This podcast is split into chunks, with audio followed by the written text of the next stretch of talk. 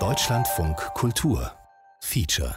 Glückshormone. Ach, Glückssinn. Na, da, das, dann muss also, Glück muss man doch bringen. Vielen wir, Dank. Bitte schön. Glück. Vielleicht kommen wir in der Schachtel. Zum Dessert. Zum ja, Dessert. Ja. Mindestens achtzehn Kochsendungen, ob öffentlich-rechtlich oder privat, sind im deutschen Fernsehen zu sehen. Schauspieler, Schauspielerinnen kochen, Sportler kochen, Schriftsteller kochen, Politiker kochen, Hausfrauen kochen, Kinder kochen. Es wird um die Wette gekocht. Auch Köche kochen. Die Ingredienzien kommen aus aller Welt, auf jahreszeitliche Bezüge braucht keine Rücksicht genommen zu werden. Es mangelt nicht am zartesten Filet, am besten Olivenöl, am frischesten Fisch. Es mangelt scheinbar an nichts. Wunderbar. Das war nicht immer so.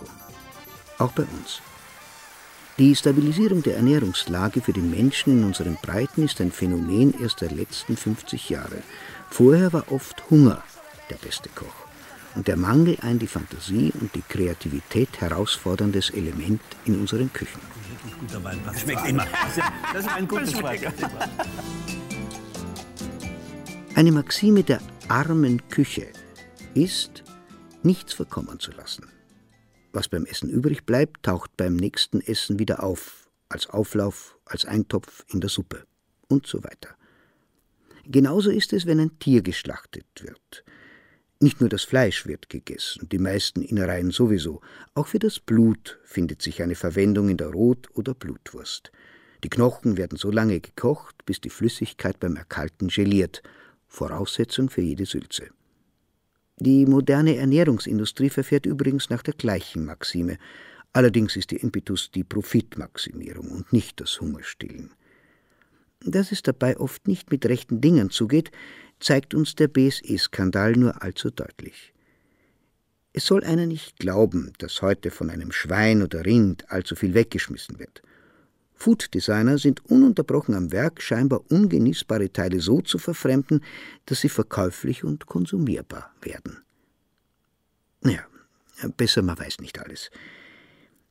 Je älter ich werde, desto lieber erinnere ich mich an viele dieser aus dem Mangel entstandenen Gerichte aus der Nachkriegszeit. Dank der Kreativität meiner Mutter. Ich habe Freunde aus einigen europäischen Ländern gefragt, ob sie meine Nostalgie mit mir teilen. Und ich habe sie gebeten, ihre Mütter, Tanten oder Bekannten nach alten, aus der Not heraus entstandenen Rezepten zu befragen. Wir werden neun verschiedene Rezepte in acht verschiedenen Sprachen kennenlernen. Cucina Povera, Poor Kitchen, Biedna Kuchnia, Arme Küche. Eine Plauderei übers Essen von Robert Matejka mit Anna Fedurcová, Hanna Hartmann, Shelley Kupferberg, Giuseppe Maio, Helmut Peschina, Lorenz Rollhäuser, Nathalie Singer, Jadwiga Stawny und Rita Vizelyi. Lo sa che già è tiena, nu ci niente. Der Sack ist schon voll.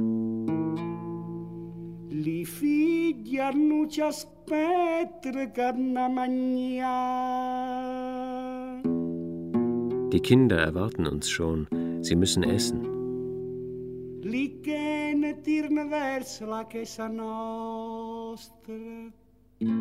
Die Hunde ziehen uns nach Hause.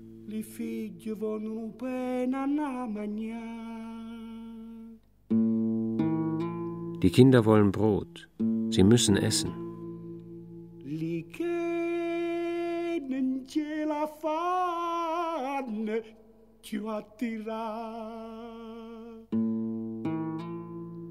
Die Hunde schaffen es nicht mehr, uns zu ziehen.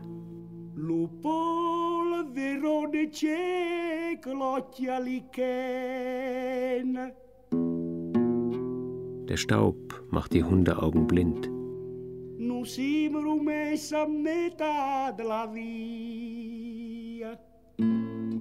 Wir sind auf halber Strecke liegen geblieben.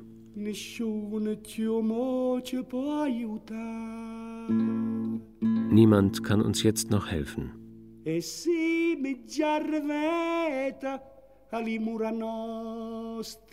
Wir sind schon an unseren Mauern angelangt.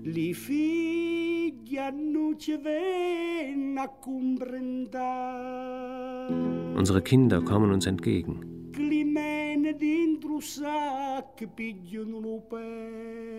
Mit ihren Händen greifen sie nach dem Brot im Beutel.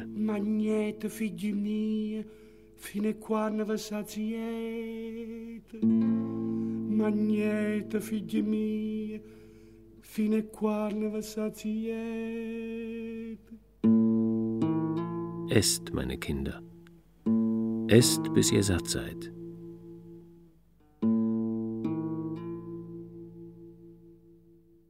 Wir beginnen mit der Mutter der europäischen Küche, der italienischen. Giuseppes Mutter erklärt uns, was es mit einer Acquasale auf sich hat. Die Acquasale ist ein traditionelles Gericht, das meine Mutter nur noch aus nostalgischen Gründen gelegentlich kocht. Übersetzt bedeutet es schlichtweg Wasser mit Salz und war eine Variante des alltäglichen Frühstücks in den südlichen Provinzen Italiens. Aber auch in den ärmsten Zeiten bestand das Gericht natürlich aus mehr als nur Wasser und Salz. Was unbedingt dazugehört, ist das, was man in Deutschland als verlorene Eier kennt. Letztlich ist der Name Acquasale aber auch deshalb irreführend, weil dem Gericht gar kein Salz beigegeben wird.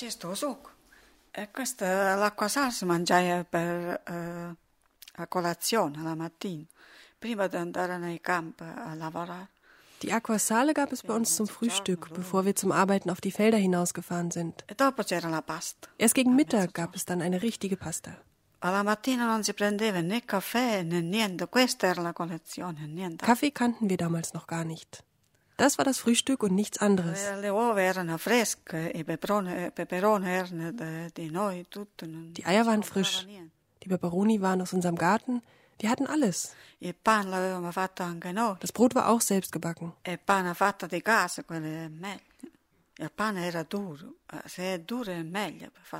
Das Brot muss aber schon hart sein für die Acquasale. Mit frischem Brot schmeckt das nicht. Ja, so haben wir das früher gemacht. Also,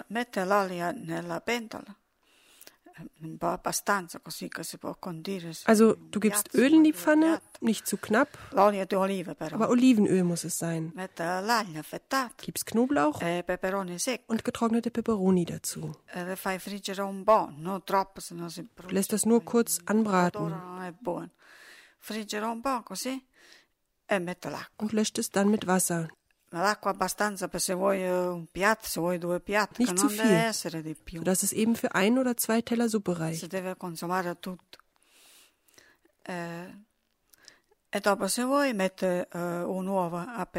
das Wasser dann kocht, schlägst du pro Person ein Ei hinein.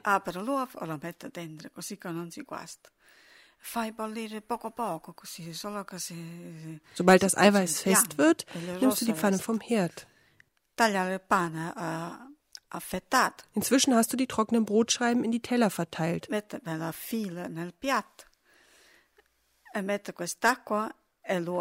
Und übergießt sie mit der Suppe und den Eiern. Und das ist schon alles. Jetzt kannst du essen. Ja, das nannten wir die Acquasale. Suppen waren schon aufgrund ihres hohen Wasseranteils Hauptanteil des Arme-Leute-Essens. Heute kommen sie wieder in Mode, da sie moderat sättigen, ohne dick zu machen. Für meinen Vater war ein Essen ohne Suppe keine Mahlzeit, und sie durfte deswegen nie fehlen. Ich kann mich sein ganzes langes Leben nicht daran erinnern, dass er, anders als ich, je einen Bauch gehabt hätte. Von einer Suppe mit langer Tradition und Gegenwart erzählt uns Jadwiga. Ein Sonntagabend bei einer polnischen Familie.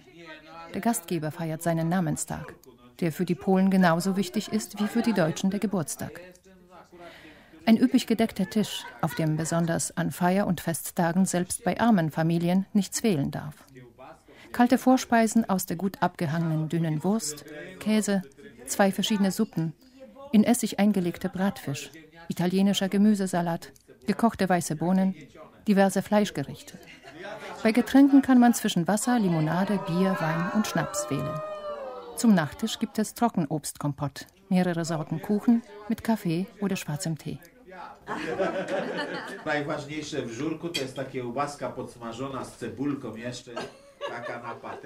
Die Polen essen nicht nur gerne, sie unterhalten sich auch gern über das Essen. Gerade werden die Qualitäten einer Suppe gelobt, die seit eh und je bis heute in ganz Polen, einem ausgesprochenen Suppenland, zu Hause ist. Żur oder Żurek. Ins Deutsche lässt sich der Name am trefflichsten als Sauerteigsuppe übersetzen. Vermutlich ist die Geschichte dieser Suppe so alt wie das Getreide, das im Mittel-, Nord- und Westeuropa seit der Bronzezeit als wichtiges Grundnahrungsmittel bekannt ist, der Roggen. In jedem Fall gehörte Żurek auf polnischen Tischen neben dem Brot und Kartoffeln zu den Hauptspeisen, insbesondere bei armen Familien. In Hungerszeiten des Vorfrühlings oder der Kriege wurde die Sauerteigsuppe oft dreimal am Tag aufgetischt. Celina Grosch erinnert sich noch an die Armut vor dem Zweiten Weltkrieg.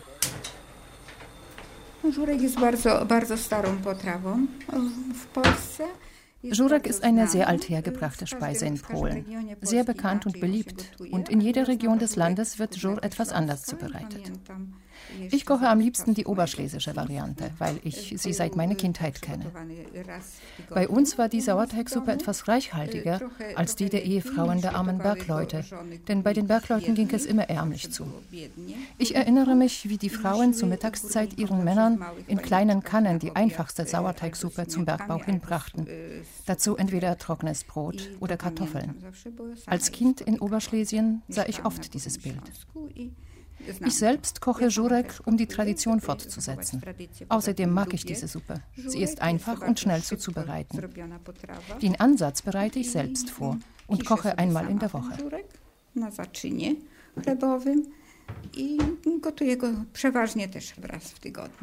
Wer mit der Bahn nach Polen fährt und den Speisewagen besucht oder mit dem Auto an einer Raststätte eine Pause einlegt, hat bereits die Gelegenheit, Żurek zu kosten.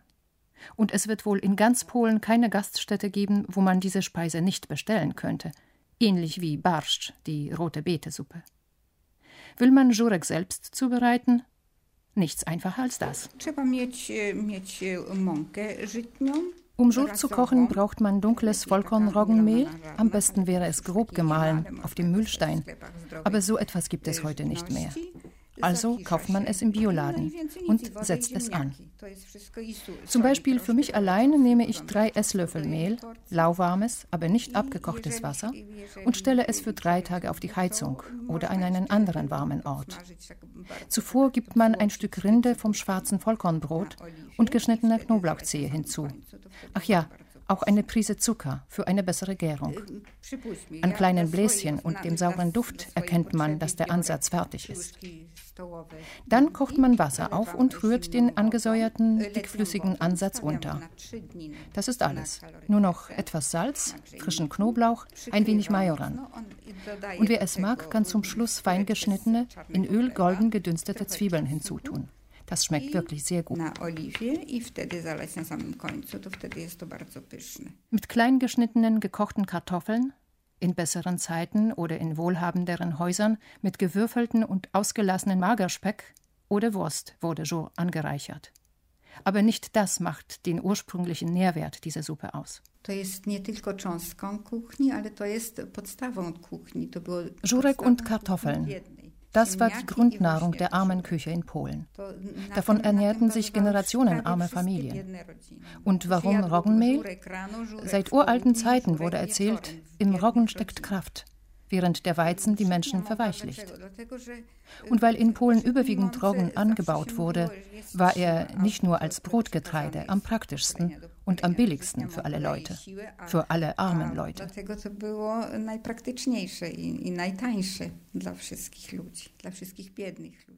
Zwischen Suppe und Eintopf gibt es oft nur einen graduellen Unterschied.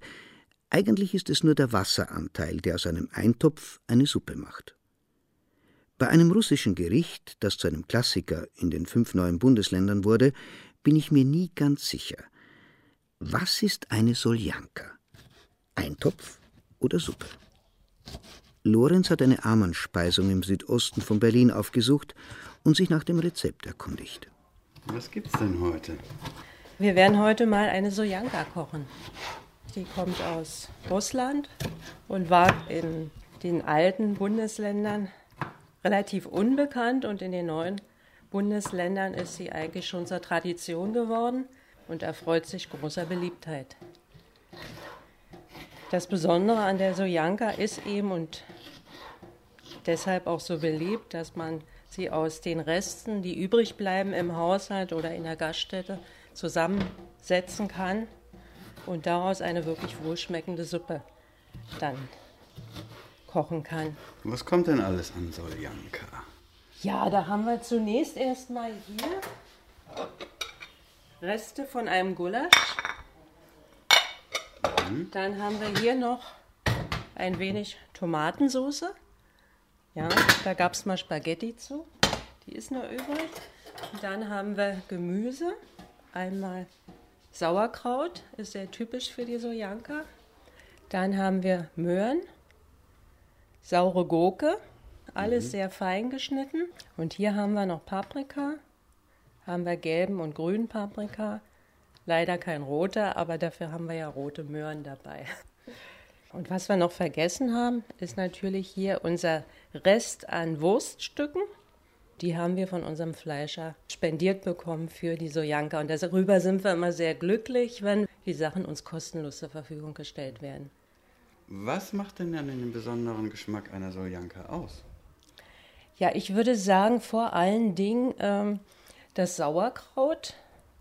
Dann haben wir noch Kapern dazu, die hatte ich vergessen. Das macht so einen säuerlichen Geschmack und das äh, schmeckt im Zusammenhang dann mit dem Wurstenden und dem Fleisch, dem Gulasch, äh, macht das so eine pikante Note. Mhm. Gulaschsuppe wird ja auch gern gegessen, aber die Gulaschsuppe hat eben nicht dieses Säuerliche im Geschmack. Jetzt habe ich angefangen, die Wurst schon mal vorzubereiten. Das heißt, in einer großen Pfanne eben mit ein bisschen Butter des Geschmackes wegen anzubraten. Wird denn die Pilze abgelauscht hier? Nein. Die Pfannen sind ja nicht wachsen wie im Kochtopf. Wir kochen eine Soljanka. Mit Mikrofon? Ja. Müssen wir dann beim Essen aufpassen oder was? Wir sind hier in Königs Wusterhausen und wir haben hier die Teestube, die ist integriert im sozialen Zentrum der Caritas. Wir kochen Montag, Dienstag, Donnerstag und wenn wir es uns erlauben können, dann machen wir noch am Sonntagabend ein warmes Mittagessen. Aber das kommt eben immer darauf an, was wir gespendet bekommen oder preisgünstig erhalten. Danach richtet sich auch unser Speiseplan. In Spitzenzeiten haben wir zurzeit vierzig Gäste etwa. Nicht jeden Tag, aber manchmal vierzig. zwanzig, vierzig, so ungefähr in dem Dreh.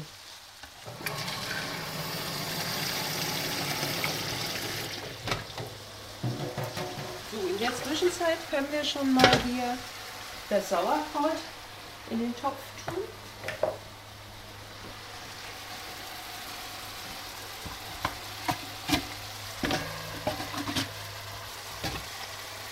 Das kann dann erstmal eine Weile kochen. Mit ein bisschen Brühe wird das aufgefüllt und wird etwas weich gekocht.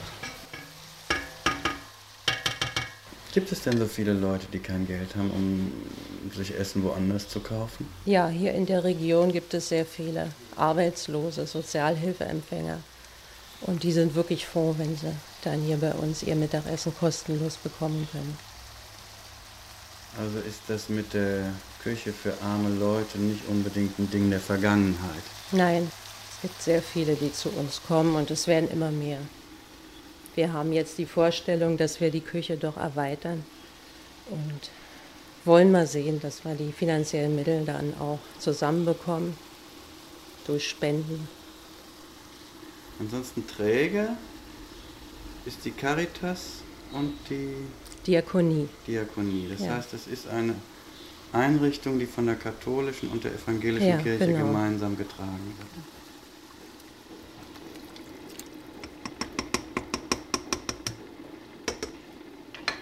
Wir lassen jetzt das, die Suppe noch eine Weile kochen und dann werden wir abschmecken.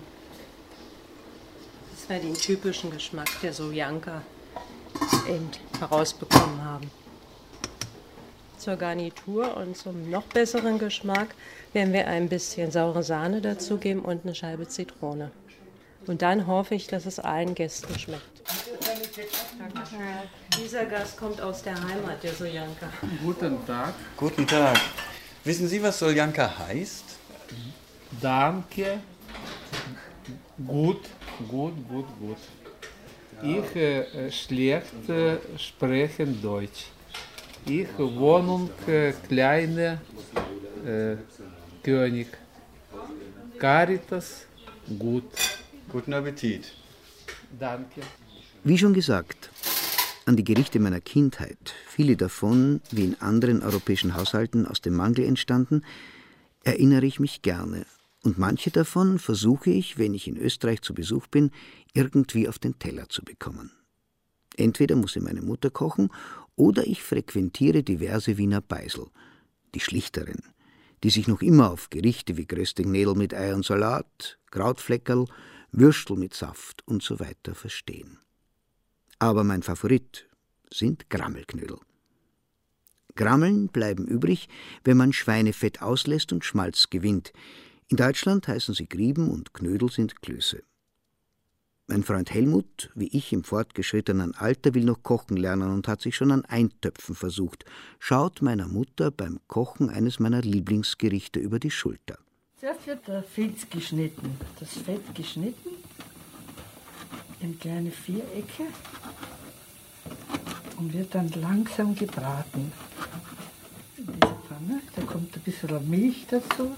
Dann Milch kommt dazu? Ja, dann schmecken die Grammeln besser. Das dauert relativ lang. Ja. Und das muss ganz ausbrutzeln? Und das muss ausbrutzeln.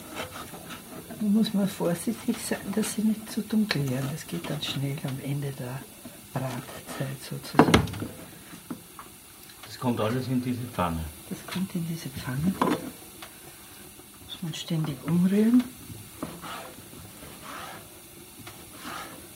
Und wird in kleine Teile geschnitten? In kleine Teile. Schmalz war früher ein Allroundfett. Meine Mutter behauptet, als Kind nur Schmalz als Brotaufstrich gekannt zu haben. Butter gab es vielleicht an Feiertagen. Wie nennt man das? Was für Speck ist das? Das ist ein Bauchfilz. Das wächst an der inneren Wand unterm Lungenboden sozusagen. Das Schwein. Das, mhm. das dauert schon eine halbe Stunde, bevor das zu dünsten beginnt. Ja?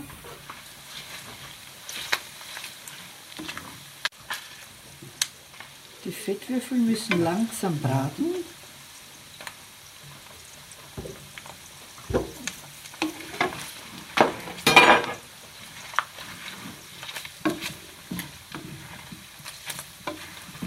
Unter ständigem Rühren, damit sie gleichmäßig braun werden.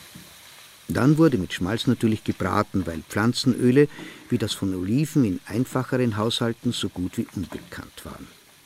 Nicht, dass das Gebratene damit schlechter schmecken würde, nur seien Pflanzenöle bei Weitem gesünder, sagen Ärzte und Ernährungswissenschaftler.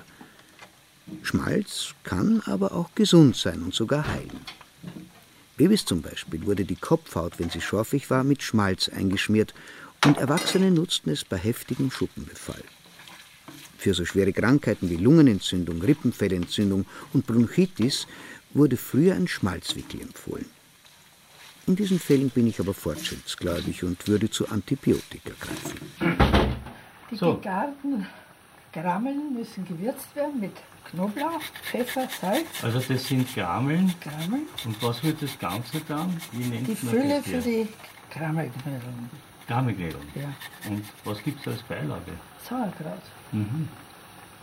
So, jetzt muss ich sie noch salzen. Ja. Gepfeffert habe ich sie schon. Dann können Sie kosten, wie das schmeckt.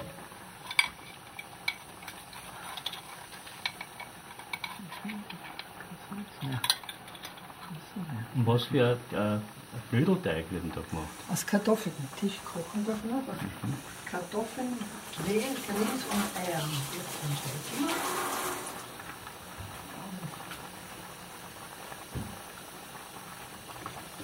Das werden wir dann weiter. Das machen wir dann. das jetzt bitte kosten Sie. Ich muss selber was kosten.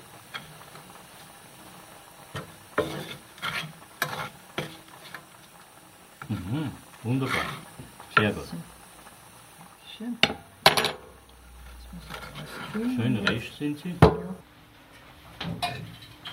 Die heißen Kartoffeln habe ich gestampft, Mehl dazugegeben, zwei Eier, Salz, etwas Grieß und einen Löffel Öl. Und daraus knete ich einen Teig.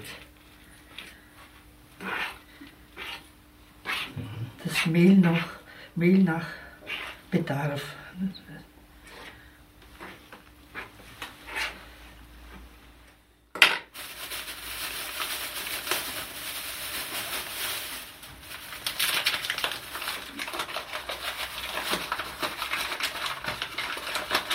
Den Teig ordentlich durchkneten und daraus eine Rolle machen und von der Rolle Schnitten schneiden und auf die Teigplatten je ein Häufchen Grammel legen, sie ein, einbinden und daraus Knödel formen. Ne? Das Wasser kocht also schon, das ja? Kocht, ja. Und da werden die Knödel, ins, die Knödel werden ins kochende Wasser eingelegt. Und ungefähr zehn Minuten sollen die kochen und die steigen dann in die Höhen, das ist ein Zeichen, dass sie klar sind. Also wenn sie dann im Wasser oben schwimmen, schwimmen, sind sie fertig? Sind sie fertig, ja. Wunderbar. Was ist heute für Tag? Heute ist Montag, heute ist Knödeltag. Wann alle Montag, Knödeltag, Dienstag, Nulltag, Mittwoch, Stundtag, Donnerstag, Freitag, Freitag, Fasttag, Samstag, Sonntag, Sonntag, Sonntag.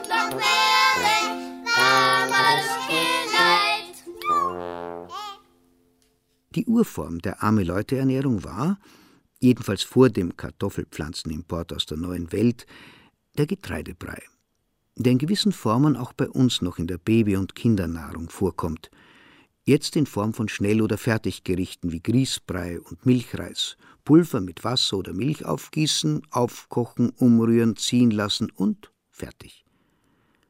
In Schottland ist noch immer Porridge, Haferbrei, Bestandteil der Nationalküche.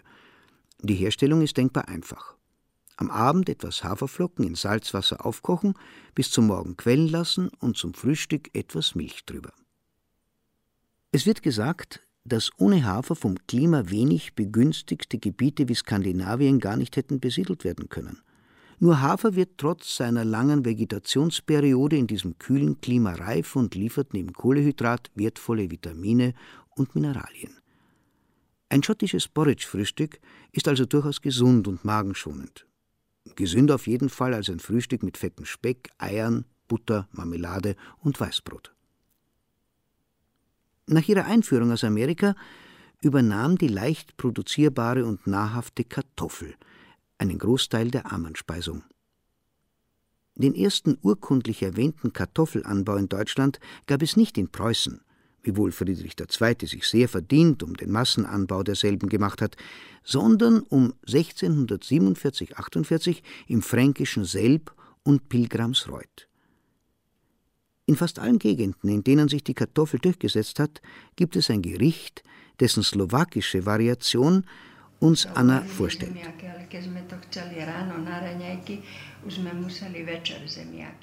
Maria Kotičová, dreiundachtzig, kann viel über die Armut nach zwei Weltkriegen erzählen.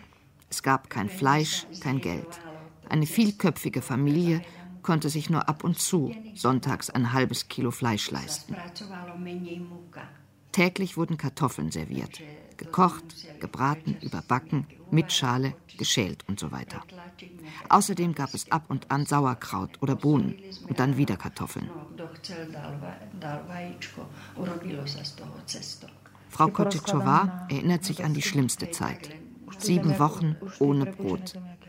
Da kam man auf die Idee, Brot fast ohne Mehl zu backen.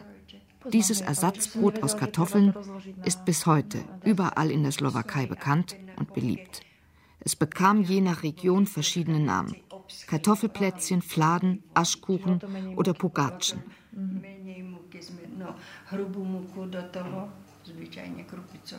Wenn man dieses Brot für das Frühstück braucht, muss man schon abends Kartoffeln mit Schale kochen, dass sie über Nacht richtig kalt werden. Wenn sie noch heiß oder lauwarm sind, wird der Teig sehr dünnflüssig und man braucht zu viel Mehl. Die gekochten Kartoffeln schälen, gut zerquetschen oder durch die Kartoffelpresse drücken. Auf einem Brett oder Tisch eine Schicht zwei bis drei Zentimeter dick ausrollen und über Nacht liegen lassen. Dann salzen und mit Vollkornmehl bestreuen. Der Teig darf nicht an den Fingern kleben, gut verkneten. Aus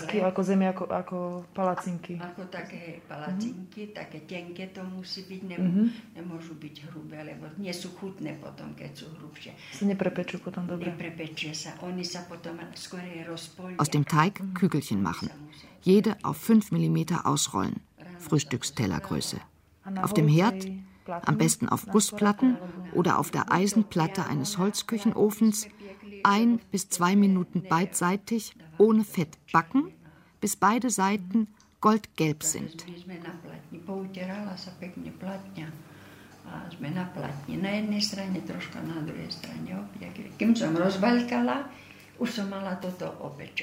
Darauf kann man gedünstete Speckwürfel geben oder für die Kinder Butter auf die heißen Plätzchen streichen und mit Puderzucker bestreuen.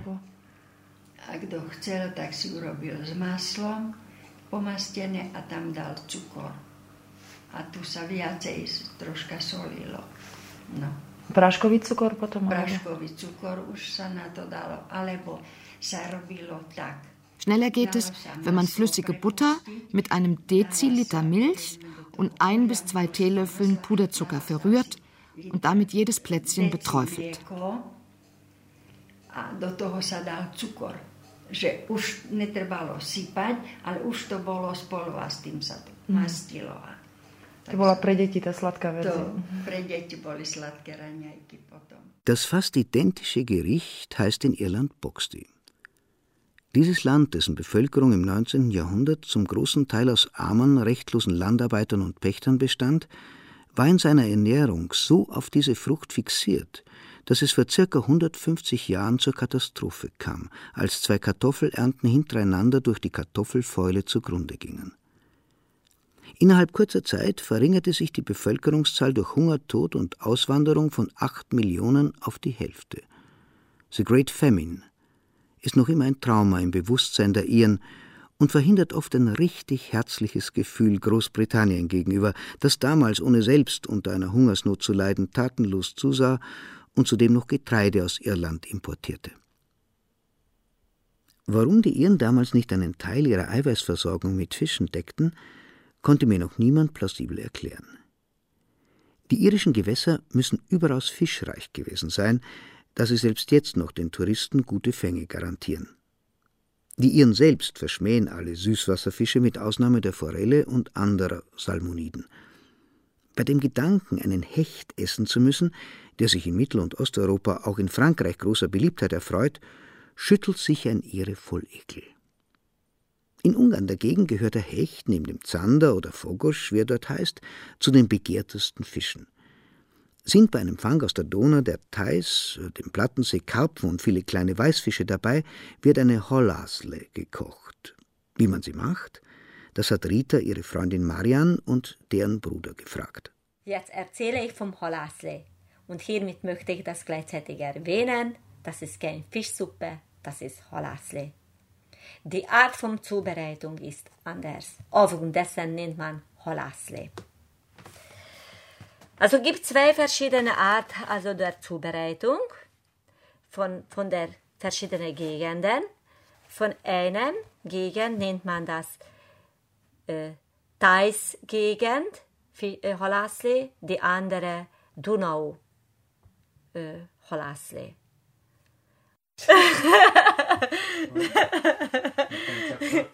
Nem tudok érteni, mert annyira nem vagyok most term... Érted? Félig Angliába éreztem magam, ilyen Theisz, és utána Donau. Also den Form, also vom Kessel. Weil alle beide, haben sie eine gemeinsames, alle beide macht das im Kessel, im freien Feuer.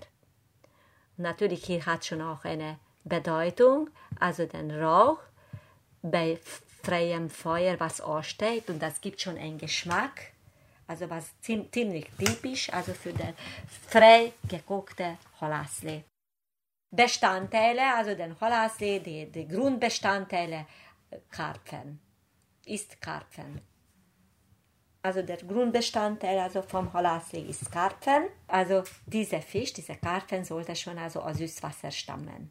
Igen, mert nem tudom, összeszedni, és most gondolkozok közben. Először felsoroljuk a hozzávalók anyagokat. Ja. Mondod? Igen. Tehát a hozzávalók ötszáz gramm apró hal, egy egész kettő tized kilogramm ponty, vagy egyéb, egyéb nagy hal. hal. Igen. Egy nagy fej vöröshagyma, aha, itt ajánlanám igen. a két fejet. Igen. Egy evőkanál enyhén csípős paprika, igen. fél cseresznye paprika, egy hegyes csípős zöld paprika. Eine Halászlé lässt sich natürlich auch in einer gewöhnlichen Küche, in einem gewöhnlichen Topf zubereiten. Kessel hier, Kessel da, eine Halászlé schmeckt auch so herrlich. Halászlé auf Thaischer Art. fünfhundert Gramm kleinere Süßwasserfische. Möglichst verschiedene Sorten. Ein gutes Kilo größere Süßwasserfische, wobei ein Karpfen dabei sein soll. Eine große Zwiebel, ein Esslöffel scharfes Paprikapulver, ein halber Kirschpaprika, ein scharfer, grüner Spitzpaprika, Salz. Ezek a szeletek lesznek. Félretéve, a többit mindahogy van bele egy fazékba. Die Fische werden ausgenommen, geschuppt und gereinigt, der Fischrogen entfernt und mit der Fischmilch bis zum Verbrauch kühl aufbewahrt. Köpfe und Schwänze der großen Fische werden abgetrennt, der Rest in circa drei Zentimeter große Stücke geschnitten. Diese werden leicht gesalzen und kalt gestellt. Die kleinen Fische werden nach der Reinigung samt den Köpfen und Schwänzen der großen in einen Topf gelegt. Die Zwiebel wird fein geschnitten und unter die Fische gerührt. Das Ganze wird mit so viel Wasser aufgegossen, sodass die Fische gerade vom Wasser bedeckt sind. Die so vorbereitete Grundsuppe muss circa eine Stunde köcheln. Danach wird sie durch ein Sieb passiert, sodass aus den zerkochten Fischen eine dickflüssige Soße entsteht. Damit ist der erste Kochgang abgeschlossen. Im zweiten Kochgang wird diese cremige Fischmasse mit circa einem Liter kaltem Wasser aufgegossen und zum Kochen gebracht.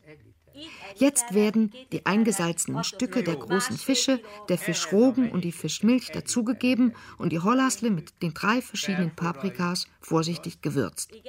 Nach zehn bis fünfzehn Minuten Kochzeit ist die Halászlé fertig und sollte am besten gleich serviert werden.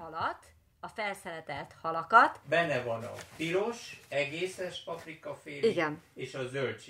Na most itt, ami másképp van, és... Jó.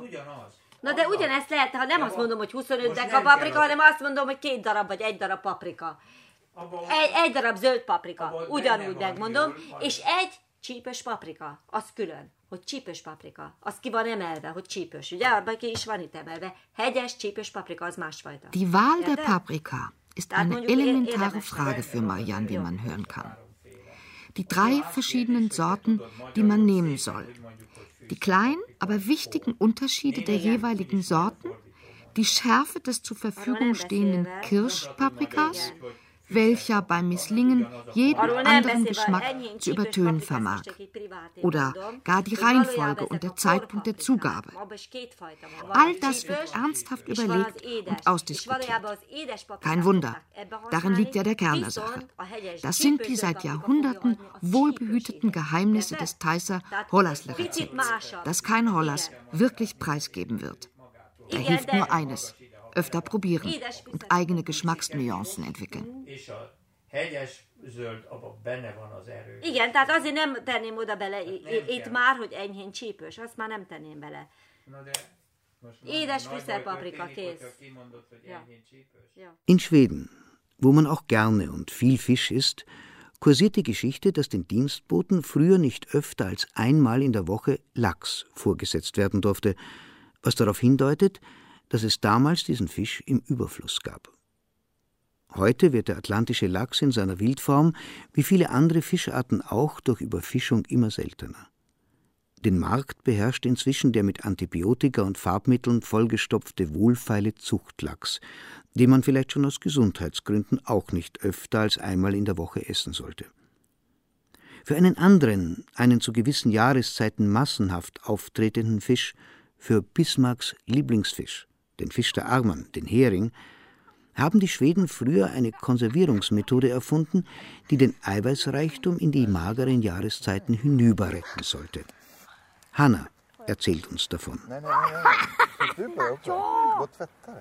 Ich bin in der Nähe von Stockholm aufgewachsen. Und Surströmming wurde gegessen, wenn unsere Familie bei den Großeltern in Nordschweden zu Besuch war. Obwohl wir Kinder ihn eigentlich gar nicht erst versuchten, sondern nur dem unbeschreiblichen Geruch entkommen wollten. Mit Wäscheklammern auf der Nase. Heute kann ich die Faszination für diesen speziellen Geruch verstehen, auch wenn ich selbst nie mehr als zwei Surströmminge essen kann, die sich unter einem Haufen von Zwiebeln und Kartoffeln gut verstecken müssen.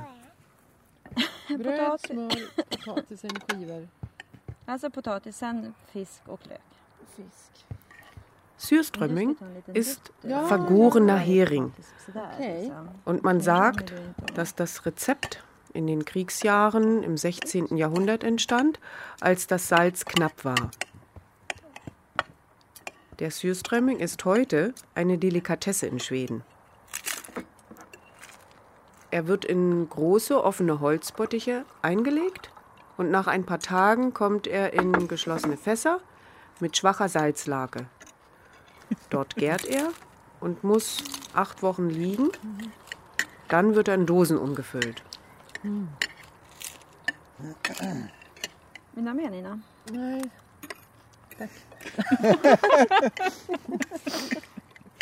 Das war bra so. Surströmming Premiere ist am dritten Donnerstag im August. Da wird der erste Surströmming des Jahres serviert.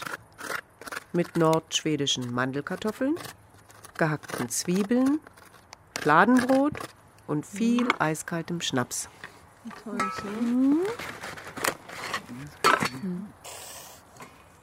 Jag tror att du måste jag tror du måste sätta i vänd på den och så sätter du gaffeln i liksom så här så så, så och sen drar du därifrån med kniven. Nej, om, om du gör så, sätt gaffeln där och sen pillar du bort liksom så du får någonting att ta av. Ja, du menar ja, fast du ska gaffeln åt andra hållet. Så, så sätter du så du håller fast fisken så. Och så pillar du upp skinnet. Så, med den kniven. Titta. Ja, ja. Heute gibt es effektivere Konservierungsmethoden. Offensichtlich gibt es aber in Schweden Liebhaber dieses vergorenen, in gewissem Sinne verdorbenen Geschmacks, sodass genau dieser wieder durch Konserven haltbar gemacht wurde. Überhaupt bei Fisch scheiden sich die Geister. Viele essen keinen und würden höchstens in Notzeiten damit den Speisezettel bereichern. Während des Zweiten Weltkriegs zum Beispiel war Fisch nicht rationiert und ohne Lebensmittelkarten erhältlich, wenn er erhältlich war. Eine Abneigung gegen ein anderes essbares Tier lässt sich vielleicht eher nachvollziehen, schon weil es auf seinem Weg durchs Leben eine Schleimspur hinterlässt. Die Schnecke. Auch sie war ursprünglich ein Arme-Leute-Essen, das man ohne Jagdlizenz in der Natur sammeln konnte, bevor es seinen Weg halbdutzendweise in sogenannte Feinschmeckerlokale fand. Nathalie ging mit ihrer Mutter im Weinberg spazieren. Euh, moi je me souviens, effectivement, après la guerre, les parents envoyaient les enfants dans la nature et euh, surtout quand il avait plu, un petit peu comme, comme aujourd'hui. Ich kann mich erinnern, nach dem Krieg haben die Eltern die Kinder immer rausgeschickt. Vor allem an Tagen wie heute, an denen es geregnet hatte. Ich weiß auch nicht, warum Schnecken besonders rauskommen, wenn es regnet. Jedenfalls schickten die Eltern die Kinder zum Schneckensammeln. So waren auf der einen Seite die Kinder beschäftigt und außerdem war das ein billiges Gericht. Kein Luxusgericht wie heute, da man die Schnecken ja von der Straße holte. Donc j'en reviens à la recette des escargots. Comment on préparait les escargots quand on les avait ramassés. Also zurück zum Schneckenrezept. Et ben là, il faut bien dire une chose, c'est que pour préparer des escargots, il faut avoir le temps. Et puis, deuxièmement, il faut aussi avoir le cœur bien accroché, parce que c'est une chose, comme on dit en français, pas très ragoûtante. C'est un peu, un peu dur. Zunächst muss ich sagen, um Schnecken zu machen, muss man erstens Zeit haben und dann darf man nicht zimperlich sein, weil das eine ganz schön unappetitlich und eklige Angelegenheit ist. La première étape, euh, il faut d'abord les saupoudrer de farine. Tu les passes un tout petit, tout petit peu à la farine. Alors ça c'est pour chasser. Also der erste Schritt, man bestäubt die Schnecken mit Mehl, damit ihr bitterer Geschmack vergeht. Und dann muss man sie fasten lassen. Das heißt, sie müssen hungern und zwar mehrere Tage lang. Donc alors, euh, maintenant vient une phase qui n'est pas très appétissante parce que on les fait ce qu'on appelle dégorger. Donc euh, c'est-à-dire qu'on les met dans du gros sel et là, eh ben, ils bavent. Ils bavent, ils bavent, ils rebavent et, et il faut sans arrêt les laver de cette bave. Man lässt die Schnecken ausschwemmen. Das heißt, man tut sie in Salzwasser. Und dann sabbern sie und sabbern und sabbern. Man muss sie immer wieder waschen, von ihrem klebrigen Schleim freimachen. Da muss man das Herz am richtigen Fleck haben.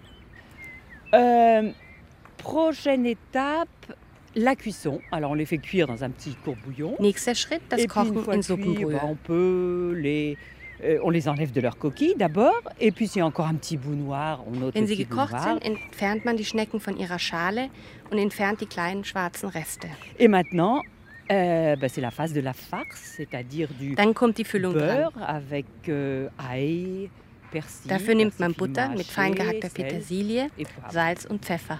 On met une miette de beurre au fond de la coquille, hein, pour que ce soit encore plus moelleux. Et puis, après, ben, on réintègre l'escargot dans cette coquille. Dann gibt man ein bisschen Butter in das Innere der Schale, steckt die Schnecke zurück in ihr Haus und streicht erneut Füllung drüber, bis das Gehäuse schön geschlossen ist. Und dann wird das Ganze gebraten. Donc, euh, oui, c'était un plat plutôt populaire. Euh, évidemment, il y avait peut-être, comme luxe, il y avait le beurre. Mais le beurre, disons qu'en France, après la guerre, on n'a pas vraiment manqué de beurre. Und es ist eben doch eher ein volkstümliches Rezept. Nicht teuer, gut, da ist die Butter, aber nach dem Krieg fehlt es in Frankreich jetzt nicht unbedingt an Butter. Donc, euh, c'était le plat de, de Monsieur Tout-le-Monde, oui. Daher ist es ein Gericht für jedermann. Von den Schnecken nochmal zurück zum Fisch, der, sofern er Flossen und Schuppen hat, koscher ist, also den jüdischen Speisevorschriften genügt. Shelley ist einem Klassiker der jüdischen Küche, nicht unbedingt einem Arme-Leute-Essen, nachgegangen. Frau Bluma Kielich verrät uns auf Jiddisch das Geheimnis vom gefüllten Fisch. Amol aber zieh, wie die Mutter hat es gemacht. In so mache ich es euch. Also, ich kaufe Karpfen. Der beste Karpfen ist ungefähr drei bis vier Pfund, nicht größer. Dann ist er alt, ist er nicht so geht. Und dazu nehme ich noch ungefähr ein gutes Pfund Filet, entweder Zanderfilet oder äh, Echtfilet dazu. Ich mache den Fisch sauber, kratze ab die Schuppen. Ich mache mir immer allein, weil ich habe Meure beim Fischgeschäft, wenn sie mir zerquetschen, die Gall oder was. Also ich mache mir den Fisch allein. Blume. Bei uns sind die Namen immer gekommen nach den Toten. Die Bube von meinem Vater hat wohl geheißen Blume, Chaie Blume. Und so sie ist gewesen, sehr eine liebe, gute, nette Frau, hat man mir gegeben den Namen, und sie ist schon nicht gelebt nachher. Und nachher schneide ich ein Stückchen in Portionen, ich salze etwas und etwas Zucker auch. Also ich komme von Sarny. Das ist polnische Ukraine, zapadne Ukraine, richtig. Dort bin ich geboren, in dort habe ich gewohnt bis einundvierzig. Zucker, das macht den Fisch fester, weil der muss sich sehr lang kochen, kochen. Er soll nicht zu zerläufen, zu werden klein. In Los stehen ungefähr ein Schuh bis zwei Schuh im Kühlschrank. Nachher nehme ich heraus den Fisch. Ich nehme heraus mit einem Spitzmesser, das äh, von den Seiten, die Stücklach, nehme ich heraus das äh, das weiche Fleisch und auch zusammen mit dem Filet schneide ich klein und durch den Wolf drehe ich es durch. Und zu einem Kilo Fisch nehme ich eine große Zwiebel, drehe auch durch und auch zwei gekochte Eier. Nachher nehme ich dieses Fleisch, mache ein Pfeffer und ein bisschen Öl und mische es durch, auch mit Matzemehl, zwei, drei Löffel, wie viel man darf. Und wenn diese Masse ist fertig, fülle ich die Stücklach. Bei uns ist koscher. Ich will nicht sagen fanatisch, aber bei uns Fleisch und so kaufe ich nur bei dem Jüdischen. Es ist schlechter. Milchig und fleischig ist getrennt, zwei Sorten Geschirr. Früher, ich wusste nicht, ein jüdischer Stieb soll es nicht also sein. Und nehme einen großen Topf und hinten schneide ich auch rein eine oder zwei Zwiebeln und Mohrrüben in Scheiben. Viel dem Fisch, hinten lege ich den Kopf, wenn es ein sehr großer Kopf ist, schneide ich ihn durch, ich mache zwei Hälften. Ich lege rein den Fisch, in gieße rein kaltes Wasser, setze auf, auf ein großes Feuer. Und wenn es fängt an zu kochen, schalte ich herunter auf kleine und gut zwei Stunden lasse ich kochen. In der Zwischenzeit probiere ich, ob es genügt Pfeffer oder Salz oder Zucker. Wenn er so ein bisschen klebrig, so im Mund, dann ist es schon gut. Nehme ich herunter von dem Feuer und lasse stehen ein paar Stunden, bis es ganz ausgekühlt ist, ganz kalt. Dann nehme ich einen großen Teller, eine Platte, ich nehme raus die Stückler, lege einzeln, und auf jeden Stückel kommt ein oder zwei äh, Scheiben Mohrrüben.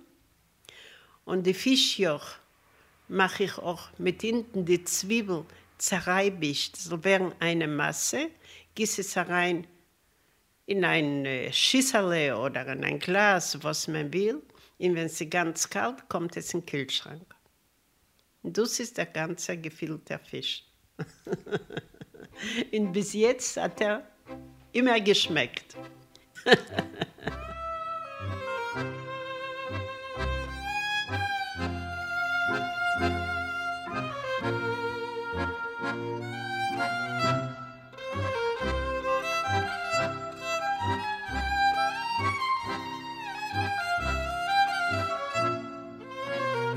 Cucina Povera, Poor Kitchen, Biedna Kuchnia, arme Küche. Eine Plauderei übers Essen von Robert Matejka mit Anna Fedurcová, Hanna Hartmann, Shelley Kupferberg, Giuseppe Maio, Helmut Peschina, Lorenz Rollhäuser, Nathalie Singer, Jadwiga Stawny und Rita Vizelyi. Es sprachen Eva Skrotzki, Ernst Konarek und Rudolf Guckelsberger. Ton Klaus Hoeneß, Schnitt Birgit Schilling, Regieassistenz Beate Meyer, Regie Robert Matejka.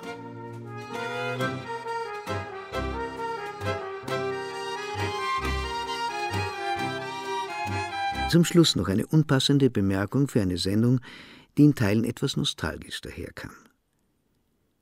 Schätzungsweise achthundert Millionen Menschen auf der Welt leiden unter Hunger und Unterernährung.